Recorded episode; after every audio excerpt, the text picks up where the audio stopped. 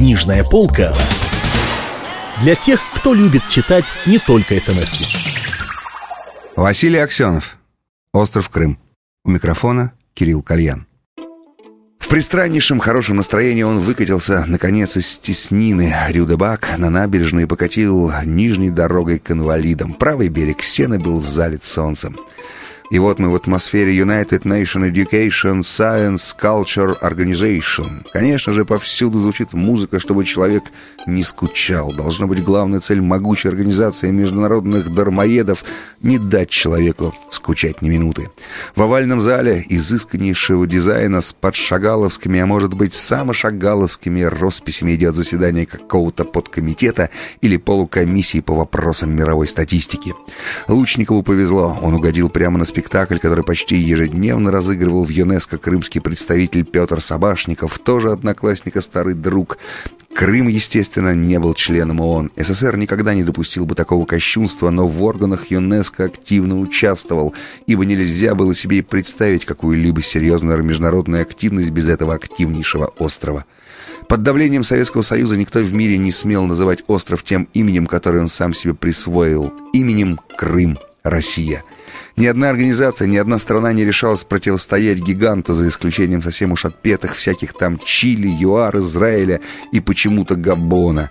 В документах ЮНЕСКО употреблялось обозначение «Остров Крым», но Петр Собашников на все заседания являлся со своей табличкой «Крым России» и перво-наперво заменял ей унизительную географию капитулянтов. После заседания он всегда уносил табличку с собой, чтобы не выбросили.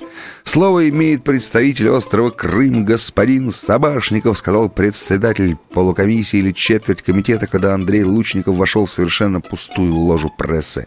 По проходу к подиуму уже неторопливо шествовал с кожаной папочкой под мышкой Петя Собашников. Все делегаты с большим вниманием следили за каждой фазой его движения, а на лицах новичков, то есть представителей молодых наций, было написано «изумление». Казалось бы, чего особенного идет по проходу очередной оратор. Петя Собашников, однако, даже из этого простого движения делал великолепный фарс. Сложив бантиком губки, он в то же время строго нахмурив бровки, выставив подбородок с претензией на несокрушимость, в то же время развесив пухлые щечки, господин Собашников изображал то ли советского министра Громыка, то ли московского артиста Табакова. Лучников беззвучно хохотал в ладонь. Петя не изменился. Погибший в нем актер ежеминутно разыгрывает все новое новые новые этюды. Вот он, на трибуне. Каскад сногсшибательной мимики, ярчайшая улыбка. Президент Картер фиксируется чуть ли не на целую минуту. Затем из кармана с кеханем, чмоканием, прочистка горла и полости рта генсек Брежнев извлекаются очки, легкий поворотец, псевдомечтательный взглядец в сторону и с очаровательной катавостью премьера Временного правительства в Крыму Кублицкого Петуха месье Собашников начинает свой спич. «Господин председатель, Дамы и господа, дорогие товарищи, прежде чем приступить к сути дела, я должен внести поправку в протокол ведения нашего собрания. Давая мне слово, уважаемый господин председатель допустил ошибку, назвав меня представителем острова Крым. Между тем, как я являюсь представителем организации, официально именующей себя «Крым Россия», я попросил бы господина председателя и всех господ делегатов принять это во внимание и сделать все для того, чтобы вышеупомянутая ошибка не повторялась. Лучников после этого заявления разыскал глазами стол советской делегации. Там происходило движение. Весьма гладкий господин у советчиков сейчас более буржуазный вид, чем у Капи встал и сделал знак секретарю заседания. Тот привычно кивнул. Все шло как обычно. После всякого выступления представителя Крыма России Советский Союз тут же делал формальный протест. Все к этому привыкли и относились едва ли не как к формальности ЮНЕСКовского протокола.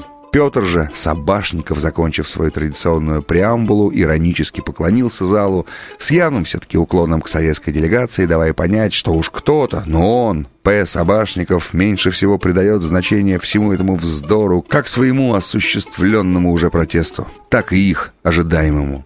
Господа, перешел теперь Собашников к существу дела. В условиях деморализации современного общества статистика подверглась коррозии не менее сильной, а может быть и более сильной, чем другие социологические дисциплины. Наш долг, как участников самой гуманистической дивизии международного синклита нации, Лучников видел, что Собашников едва удерживается или делает вид, что едва удерживается от хохота. Наш долг способствовать возрождению доброго имени этой науки как невозможно невозмутимого барометра здоровья планеты. Увы, господа, как представитель организации «Крым России», то есть как сын нашего противоречивого времени, я подолью лишь масло в огонь. Я знаю, что я это сделаю, но я не могу этого не сделать. Итак, я держу в своих руках один из недавних номеров журнала «Тайм». В нем опубликована пространнейшая статистическая карта мира, составленная, как сообщает журнал, по данным различных общественных институтов, включая ЮНЕСКО. Разумеется, я ценю журнал «Тайм» как один из форумов независимой американской прессы, и это даст мне, как я полагаю, право подвергнуть критике некоторые проявления предвзятости в вышеупомянутой статистической карте. Во-первых, что это за уровни свободы, выраженные в процентах – где обнаружил Тайм точку отсчета и по какому праву он переводит священное философское понятие на язык цифр.